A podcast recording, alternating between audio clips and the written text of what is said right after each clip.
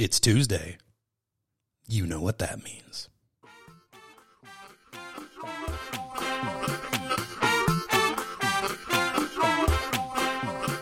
It's time for the best and brightest moment of your week. It's time for that show you love and that show that you seek. It's time for nonsense, nonsense, nonsense, nonsense, nonsense. The show, the best damn show you know. The following program contains scenes and language of a frank and explicit nature. Viewer discretion is advised. Under 17, not admitted without parent.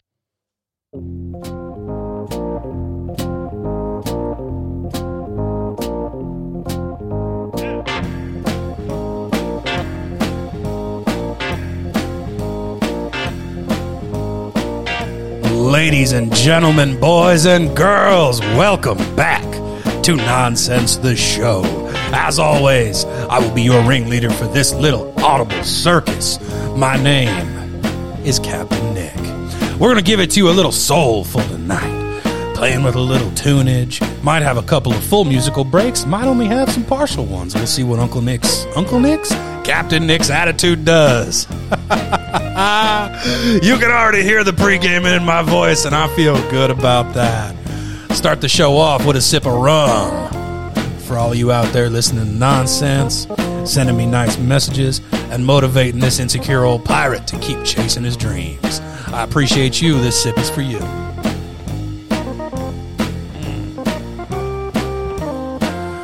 Oh, that's right, ladies and gentlemen.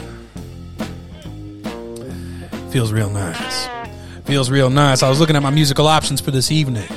I decided I'm going to start incorporating a little bit more music because it makes me happy. It makes you happy. And if they send me a cease and desist, well, hashtag pirate, I'm going to frame that shit and put it on the wall. All right, green onions. Why don't you chill out a little bit? You just tone it down. Chill in the background for as long. You got a little bit longer, and then we'll pick a different song or something.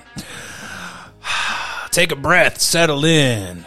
Squiggle in your seat just a minute. It's Nonsense the Show. This is episode 213. That's season 2, episode 13. And everybody's feeling real, real good about that. 13 episodes in, we're starting to get into a groove. We got a little hiccup last week. We made up for it, though. You had a show on Sunday. Uh, it's not Tuesday, but it's close. uh, tonight's show, number 13. We'll see if it's lucky or unlucky. I don't know. You guys are going to have to tell me.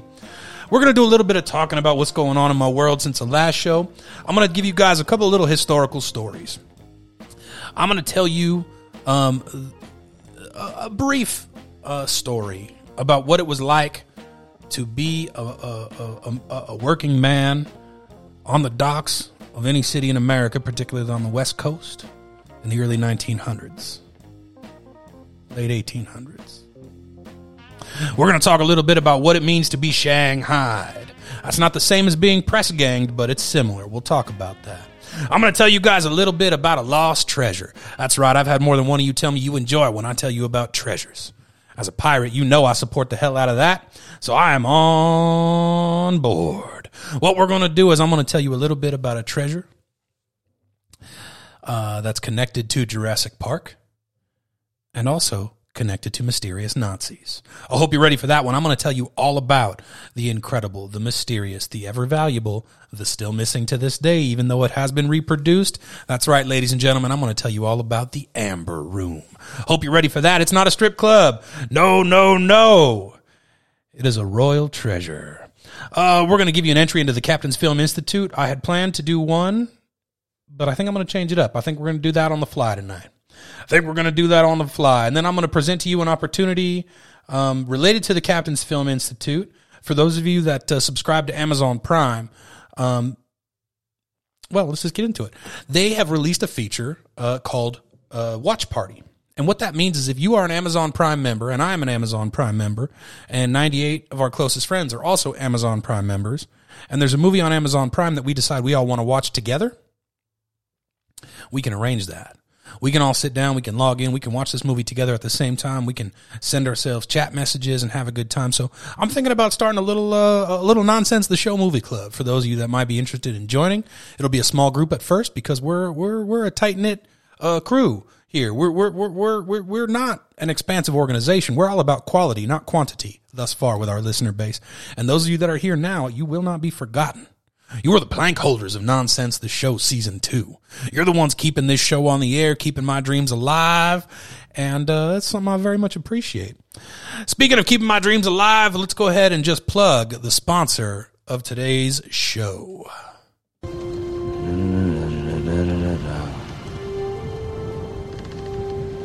And really bad eggs.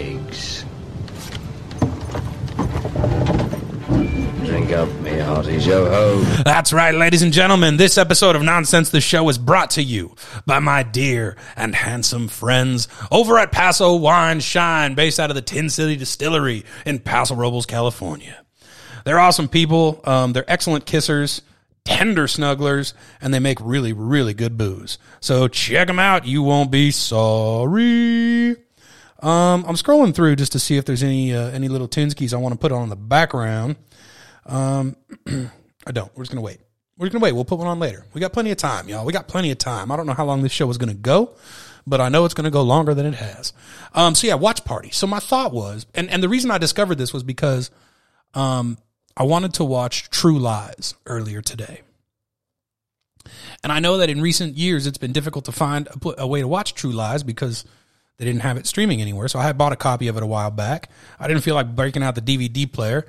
Uh, my Xbox broke, so I couldn't use that. And so I said, well, let me just go online and see if True Lies is streaming anywhere yet. And sure enough, ladies and gentlemen, I have excellent news for you. True Lies is now streaming on Amazon Prime. You don't have to pay extra. If you got Prime, you got True Lies. Arnold Schwarzenegger, Tom Arnold, Jamie Lee Curtis. Come on. It's incredible. One of the best spy movies around. Bill Paxton has an incredibly memorable role. I think that very well might be next week's entry into the Captain's Film Institute. It won't be tonight's, though. So just disregard all that in regards to the CFI. So one of the things I was thinking about is it would be fun to get a couple of us together soon. I don't know about you guys, but I'm starved for social interaction. I tend to be a hermit. I tend to be a loner. I don't like being around people all that much. But even I am starting to feel severely the effects of the isolation and uh, and the quarantine stuff. It's just it's getting to me. Hmm. I just want some tunes. That's all. I just want a little something in the background. A little something to set the tone. You know what I'm saying? I got me a glass of rum in my hand. I got my party lights going. I got my front windows open so anybody driving by can look at me acting like a fool, dancing my happy fat ass off. Um, so yeah, so I'm I'm as starved for social interaction as the rest of y'all. And so I was thinking it'd be fun to pick a night, settle in, watch a movie together. We could talk about it, and then we could talk about it on the show. I'll tell y'all how it goes. Maybe we could bring our friends in, expand the listener base, make our club a little bigger and a little cooler. I don't know. It's a thought. Tell me what you think. Would you be interested in joining me watching a cool movie on Amazon Prime from the comfort of your own home? Let me know. Uh, in the old days, during the chive period, um, we had a group called the BAC, the Bay Area Chivery, and then eventually um, I had my own spin off of that called the Captain's Crew. And uh, we used to often do things like that where we would get a group of people together all around the world and we would just say, all right, at whatever time we're going to hit play and then we're going to watch this movie together. And however many people would jump in would join. And we would uh, we'd do movie quotes and we'd talk about our favorite scenes. We'd all laugh and joke, and it would just feel like we were all hanging out through the magic of the internet. So it's just something that I thought might be fun. Let me know what you think. I'll put it up on the Instagram too at some point. So, uh, you know, because I think it would be cool if we had like a big group in there, make new friends, bring other people in. I don't know, invite your friends in, tell them I say what's up. Um, all right, hey, super bad, chill. Thank you. Um, so that's watch party. Let me know what you think. Take a look at it yourself. Pick your favorite movies on Amazon Prime. I'll host a movie night. Provide your own popcorn and booze. Um, preferably buy it from Paso Wine Shine, the sponsors of the show. Shameless plug number two. Um, and I might even tell you a little bit about micronations tonight. I didn't do all the research I wanted to do. That's going to be a multi-part series, but we're going to talk about it. We're going to talk about it. That's what I want to put on. All right, hang on. Let me just go ahead and change up some some situations here. Oh no, here we go. Okay. Um, so yeah, I, uh, something and soon here I'm going to do a little bonus episode of Nonsense the Show. It's not going to count in the official, um, the official episode count, but what it's going to be is it's going to be me living out my dream, trying at least to live out my dream of being a radio DJ. And so it would be something like this. Here's here's kind of like a taste of what we're doing. It's going to be a lot of me picking cool songs I like. Sometimes I'll set a theme. Sometimes I'll just pick a damn song. Um, let's go with how about this one? Ladies and gentlemen, coming up next on CPTN, Captain's Radio Hour, Dusty Springfield, the son of a preacher man. Billy Ray was a preacher's son, and when his daddy would visit, he'd come along.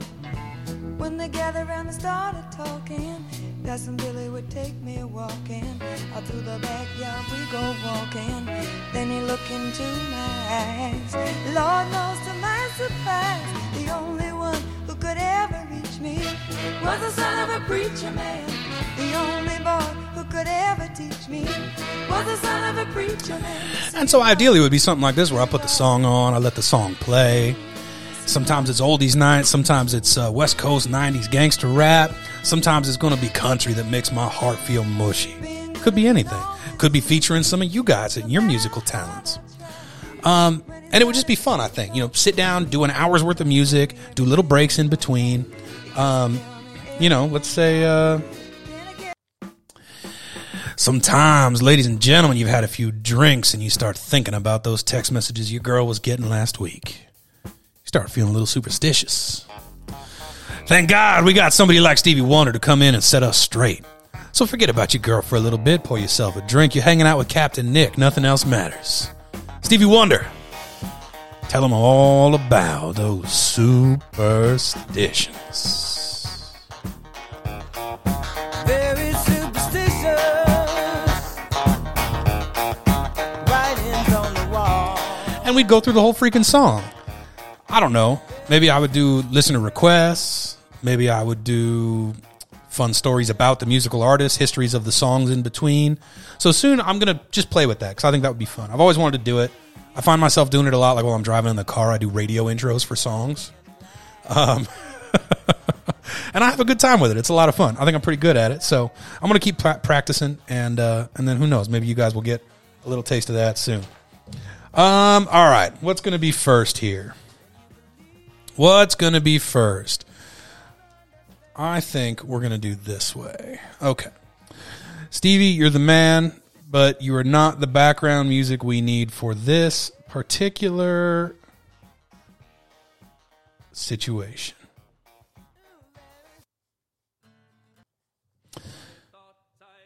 Put on a little sea shanty in the background. Hope y'all are okay with that. Make sure you can hear it. Make sure you can still hear me. Okay, levels are good. Ladies and gentlemen, let me give you a little lesson in history. Imagine, if you would, it's the late 1800s. You've worked a long day. Your family is loud. Your house is chilly. You're living in San Francisco and you decide down to walk down to the Barbary Coast, which is, of course, the red light district in those days. You're going to go down to one of your favorite local taverns. You're going to sit down. You're going to have yourself a drink or two and forget all about your troubles for a little while amidst the singing and the backdrop of all the characters that happen to be in a portside bar. As you enjoy your drink, you start feeling a little lightheaded. The sauce is working. Your troubles melt away. Life feels good, if only for a little while. And then suddenly you realize that you're feeling a little drunker than you should for only having three drinks. Huh, that's odd. Normally I, I handle my booze much better than this. And then the lights go out. When you awaken, you find yourself moving. What is going on? Am I still drunk? Why does it feel like I'm on a ship? Oh, well, that's because you are on a ship. The tavern keeper drugged you. And then their compatriots dragged you out of that tavern, right down the dock, put you aboard a ship that set sail before you awoke, and now you are stuck legally in service to that captain. The wages you should have been paid to prepare yourself for that journey went directly to the man who drugged you. And soon enough, you find yourself across the Pacific Ocean, working a difficult, dangerous, thankless job for a cruel master. And all you want to do is go home to your family. Tough shit, you've been shanghaied. Ladies and gentlemen, I had to do some looking on this because I I figured Shanghaiing would be somewhat of a racist racist term these days. I didn't find any evidence pointing to that, so I'm going with it. Um, originally, I was going to go with a, a story about press ganging, but as it turns out, Shanghaiing and press ganging are not the same thing at all. Press ganging is the act of Shanghaiing, but it occurs only within the ranks of the British Navy and, and forcing men into service. That's press ganging or impressment. Shanghaiing refers, refers to the art of involuntarily forcing men to board your ships and work for you, often sailing to Shanghai or other Asian ports um, against their will, typically by means of drugging, uh, outright knocking them over the head, or other kinds of trickery. Shanghaiing or crimping is the practice of kidnapping people to serve as sailors by coercive techniques such as trickery, intimidation, or violence. Those engaged in this form of kidnapping were known as crimps. The related term press gang refers specifically to impressment practices in Great Britain's Royal Navy. The verb Shanghai joined the lexicon with crimping and sailor thieves in the 1850s, possibly because Shanghai was a common destination of the ships with abducted crews. The term has since expanded to mean kidnapped or induced to do something by means of fraud. Crimps, of course, flourished in port cities like London and Liverpool in England, and in San Francisco, Portland, Astoria, Seattle, Savannah, and Port Townsend in the United States. On the west coast of the U.S., Portland eventually surpassed San Francisco for Shanghaiing. I did not know that. On the east coast of the United States, New York easily led the way, followed by Boston, Philadelphia, and Baltimore. So this was a problem all over the world uh, in port cities. Um, certainly, for the focus of our show tonight, um, in Western ports. Um, the role of crimps and the spread of the practice of Shanghaiing resulted from a combination of laws, economic conditions, and the shortage of experienced sailors in England and on the American West Coast in the mid 19th century. First, once an American sailor uh, signed on board a vessel for a voyage, it was illegal for him to leave the ship before the voyage's end. The penalty was imprisonment, the result of federal legislation enacted in 1790. Uh, eventually, this was mitigated by the Maguire Act in 1895 and the White Act of 1898, and finally abolished by the Seamen's Act of 1915. Seaman. Um, sorry, I'm 12. Some examples included uh, of these crimpers, and these are well known people. Um, oh, nope, forgive me. I skipped a page. Uh, second, the practice was driven by a shortage of labor, particularly of skilled labor, um, with crews abandoning ships en masse on the West Coast courtesy of the California Gold Rush a healthy body on board a ship was a boon. So all of a sudden, these sailors found out they could leave this miserable, cold, terrible, brutal life at sea. And they could go chase for riches in the gold rush. And if that didn't work out, there were plenty of other opportunities to make your living uh, in, in, even in a in a wild west situation, which which the gold rush rush certainly was. Um, it was very dangerous. It was very risky. Um, there was very little uh, uh, guarantee of success, but it was still better in many cases than life aboard a ship. Life aboard a ship back then was not pleasant.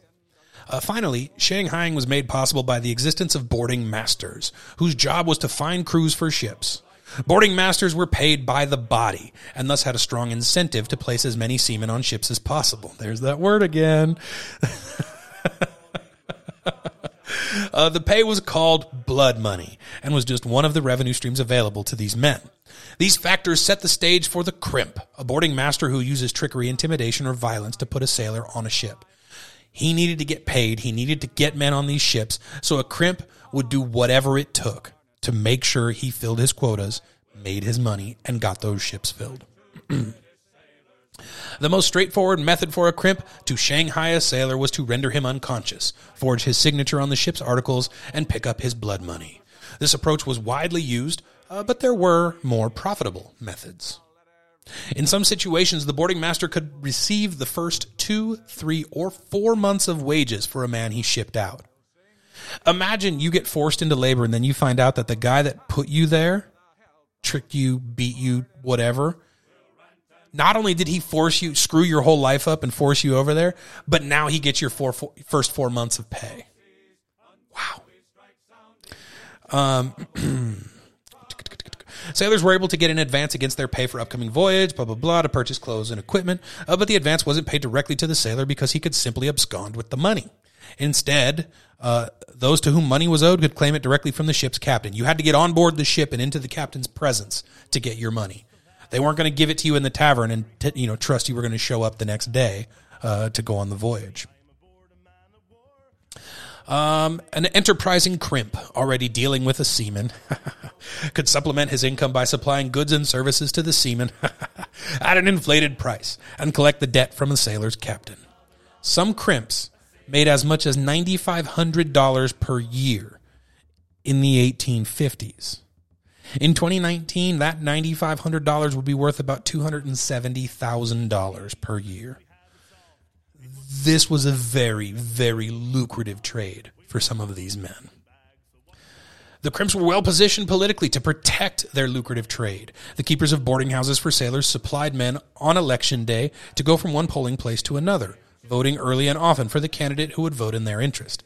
In San Francisco, men such as Joseph Frenchy Franklin and George Lewis, longtime crimps, were elected to the California state legislature, an ideal spot to assure that no legislation was passed that would have a negative impact on their business. These were like uh, you know like like gold rush super PACs. What they would do is they would take, go to all these sailors' houses and they would gather up all the men and they would bring them to the polling places to vote for these specific candidates who would continue protecting the interest of these ship owners and, and the management. Um, um, let's see. So they had themselves protected. They made sure the legislature wasn't going to get them for a while. Some examples of people uh, that were elected to office included Jim Shanghai Kelly and Johnny Shanghai Chicken Devine. Shanghai Chicken. I wonder how he got that name. You imagine he must have tried to Shanghai somebody and then they, they overpowered him or scared him or something and people saw it, right? and then for the rest of his days, he's Johnny Shanghai Chicken Devine. Uh, and Joseph Bunco Kelly of Portland. Stories of their ruthlessness are innumerable, and some made it into print. I'm gonna have to look for some of those. Um, another example of romanticized stories involves the birthday party Shanghai Kelly threw for himself in order to attract enough victims to man a notorious sailing ship named the Reefer and two other ships. So they've got three ships. They've got a little flotilla they need to they need to man. And this guy decides he's going to throw himself a birthday party and invite a bunch of people, a bunch of sailors. Hey guys, come to my birthday party. I'll give you a bunch of booze. It'll be great and then all of those men just get rounded up and shoved on board ships. I mean, that's got to be. I mean, depending on the size of the ships, you're talking about 100, 150, possibly a couple hundred men. Incredible. Demand for manpower to keep ships uh, sailing to Alaska and the Klondike kept, uh, kept crimping a real danger into the early 20th century. But the practice was finally ended by a ser- series of legislative reforms that spanned almost 50 years. 1872, they started uh, by basically requiring that you had to set, uh, sign on to a ship in the presence of a federal shipping commissioner. So it was a government agent, and you can only imagine that for a while there, there was a lot of paying those people off and bribery and other kinds of trickery to to make that work. Um, eventually, the adoption of steam powered vessels is what settled it. Not having to haul sail, not having to manage those big wooden ships, um, really freed up a lot of labor. The the, the the the ship owners didn't need as many men anymore, and so it was eventually a lot easier um, to go ahead and uh, and outlaw it. So there you go. That's what it means to be shanghaied. And I've heard stories about some of these taverns who, you know, which were notorious for this, which would have trap doors in the floor or they would have tunnels. I know in Portland, I was just reading an article about the tunnels that are still there that were used for shanghaiing these guys. They would either knock them out or they would drug them or they would just feed them enough alcohol until they passed out. They would take them down through a cellar into a secret door through these tunnels and directly to the docks. Um, so it's very dangerous to go out drinking. I mean, you think it's rough going out drinking in a college town, a bunch of frat boys around waiting to get drunk. oh boy, oh boy, let me tell you. All right, let's take a look here. Oh, I know what I want. I know what we're gonna do right now. Um, this song is one of my favorites. We're just gonna play this for a second. Let me catch my breath, and then I'm gonna tell you all about the Amber Room. But for now, this is the first edition. Just dropped in, and I'm probably gonna sing along. So tune in. I woke up this morning with the sun down, Shining in. I saw my mind in a brown paper bag, but then tripped on a cloud and fell eight miles high. I tore my mind through a jagged sky.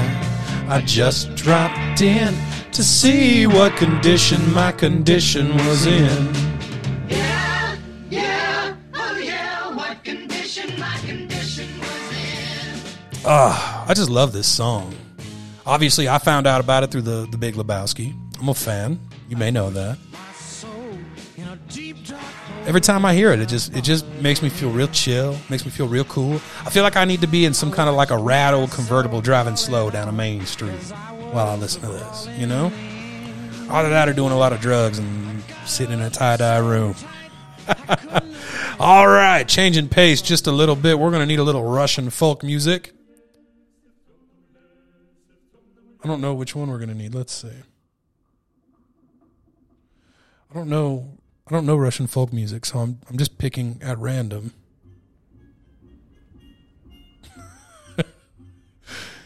I should have just used the Tetris theme.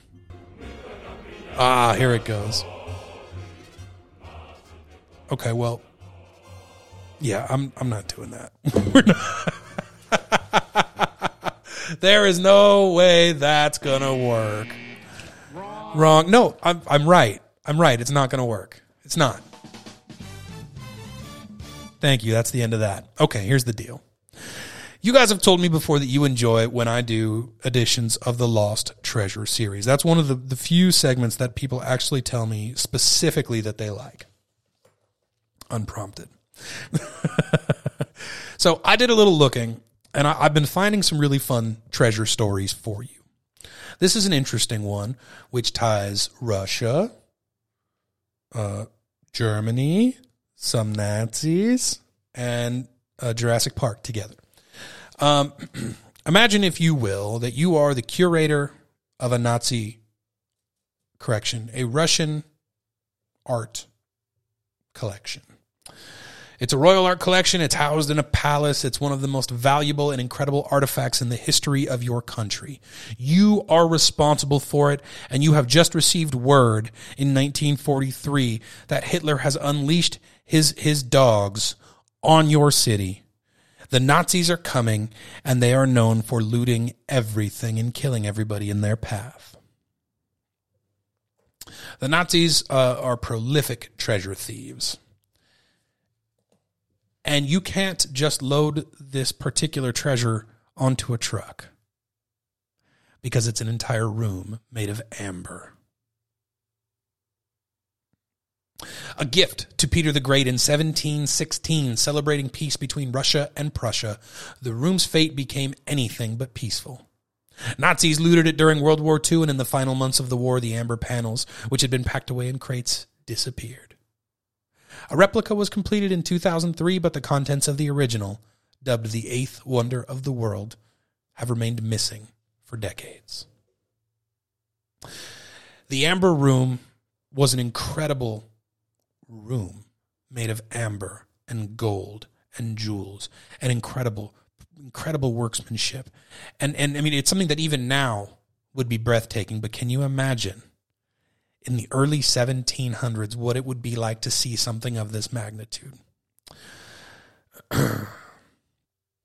Construction of the Amber Room began in 1701. It was originally installed at Charlottenburg Palace, home of Friedrich I, the first king of Prussia. Truly an international collaboration, the room was designed by a German Baroque sculptor, Andreas Schluter, and constructed by the Danish amber craftsman Gottfried Wolfram. Peter the Great himself admired the room on a visit, and in 1716 the King of Prussia, then Frederick William I, presented it to Peter as a gift. cementing a Prussian Russian alliance against Sweden. Imagine, if you would, meeting your neighbor and deciding you want to be friends. Your neighbor admires the most beautiful, expensive room in your house, and you say, I really want to be friends with that guy. I'm just going to give him the whole fucking room. because that's what happened. Wow, this is a great room. Cool, you can have it.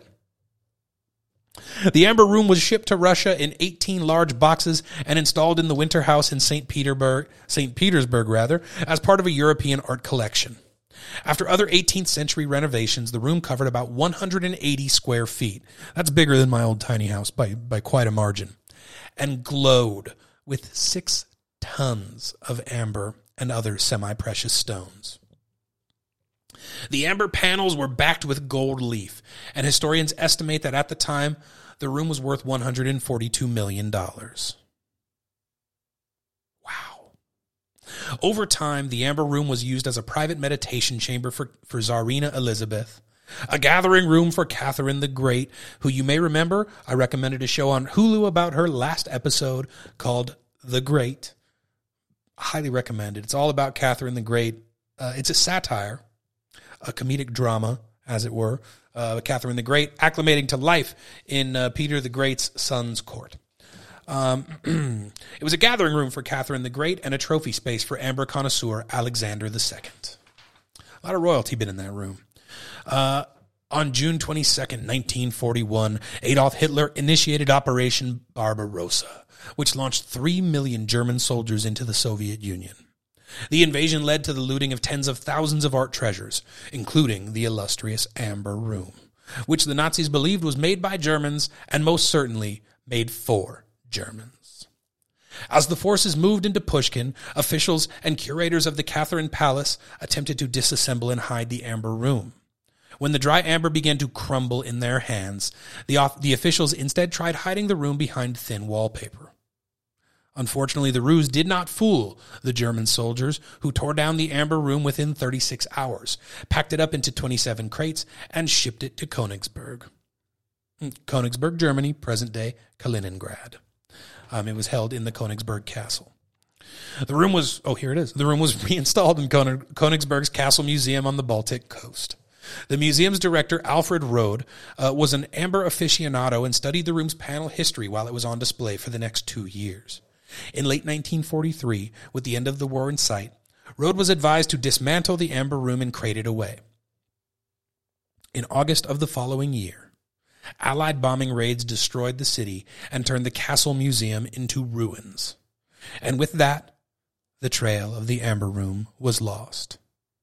I was watching a documentary earlier about the Königsberg Castle. Uh, at the time, it was destroyed with the Amber Room present. Um, it was bombed all to hell by RA, British RAF bombing raids. And then uh, the Soviets came through and, and just started launching artillery into it for quite a while.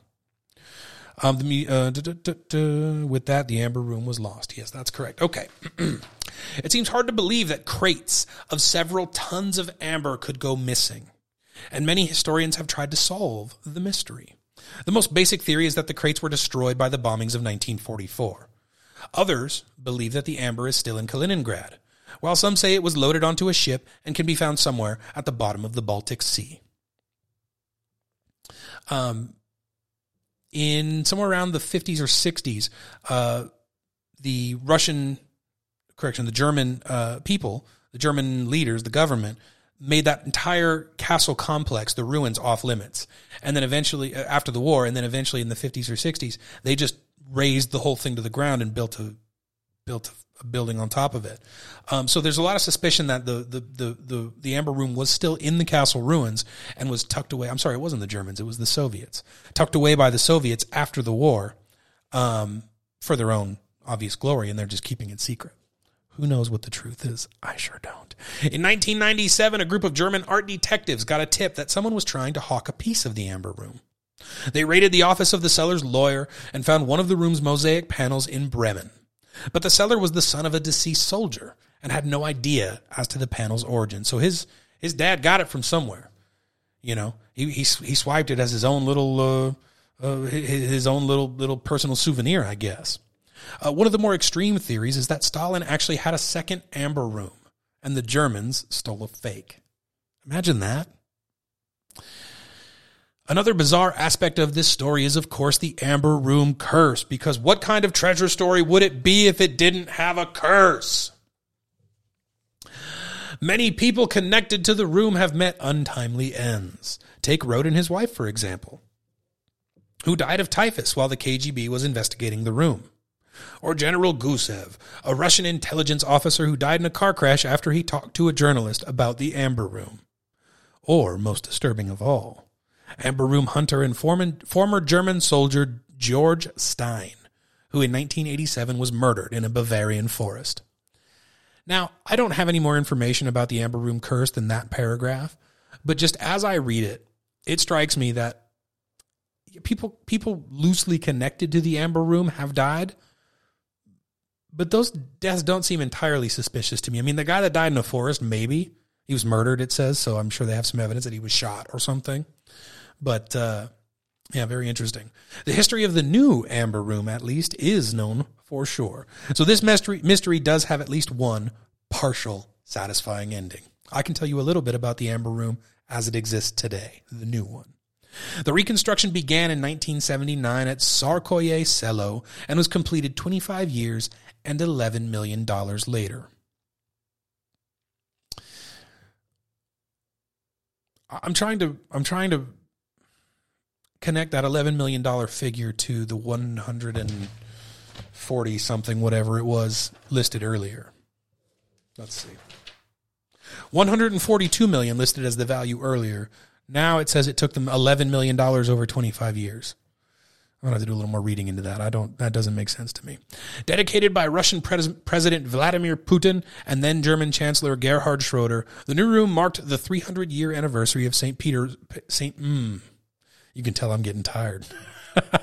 uh, 300 year anniversary of St. Petersburg and a unifying ceremony that echoed the peaceful sentiment behind the original. Sip of rum for getting a little tired.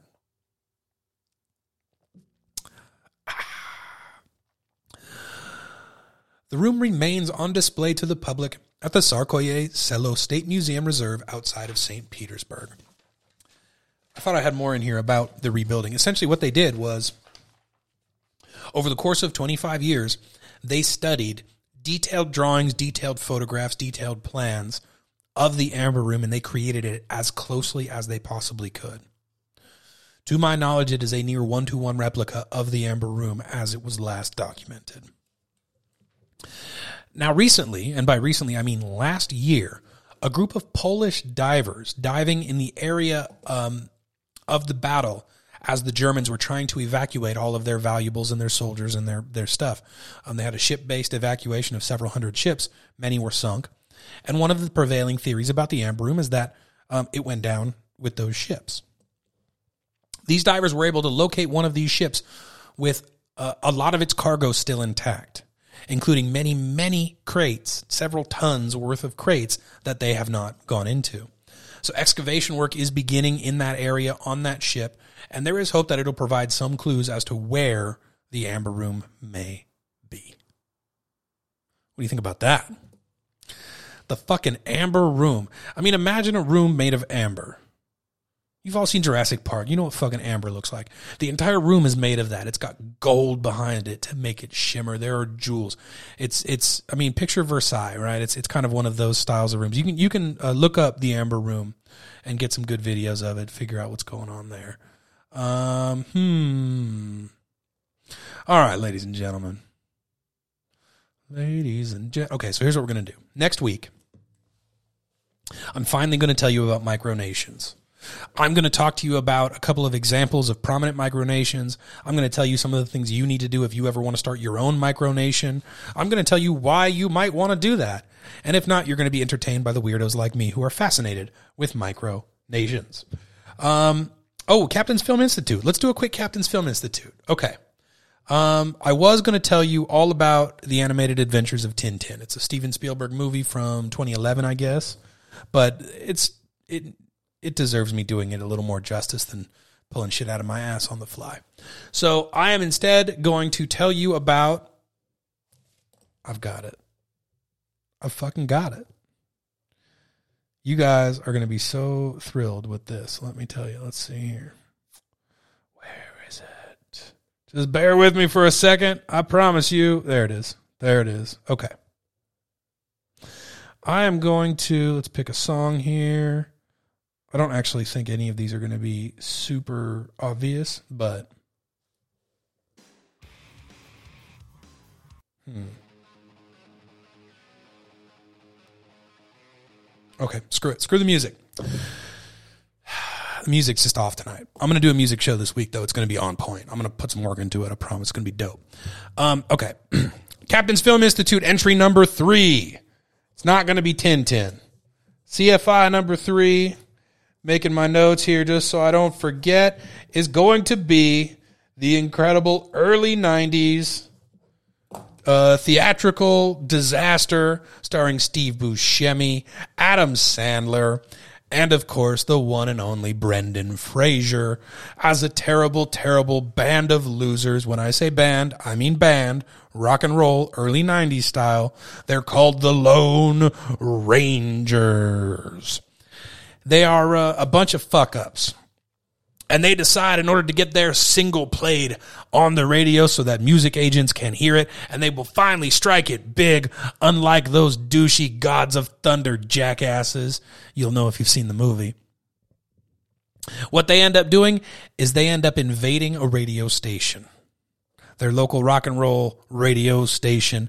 Um, they invade it with toy guns that looked real because back in the early 90s, they made like squirt guns, electric squirt guns that were Uzis that had no orange. They were just looked like real Uzis. So they go in, but they load these things with uh, hot sauce because that'll sting your eyes if you get shot with it. They take the radio station hostage. It turns into a big freaking deal. It's a crazy movie. They do a lot of wild stuff. And, uh, it's one of those movies that it's, it's by no means is it a good movie like anybody that looks at it with a critical eye is going to go, this is, this is crappy. Like, what the fuck? But if you just want to have a fun movie going experience, which is what most of the Captain's Film Institute films will be, it's just movies that are fun to watch with quotable lines and cool music and neat characters and whatever. They, you know, movies that I watch, you know, and will re mm, will rewatch. There you go. Words are hard.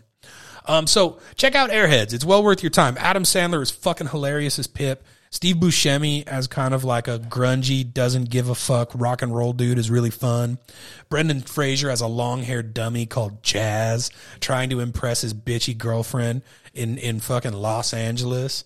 Um, the radio station people are hilarious. Um, it's just a great one. It's real fun. You're going to like it. Check it out. Airheads. Um, I don't know if it's anywhere streaming. Maybe it's on Starz. Google it. You'll find it. I'm not going to Google it for you. I'm not going to do that because you know what? I don't fucking want to. That's why. I just don't want to. Ladies and gentlemen, I hope you've enjoyed this week's episode of Nonsense the Show. My name is Captain Nick. I'm grateful for your loyalty. I'm grateful for your friendship. I'm grateful your, for your kind words. I will see you next week. And uh, stay tuned for CBTN Radio Hour coming up uh, before next episode. Okay, fuck off. Love you. Bye.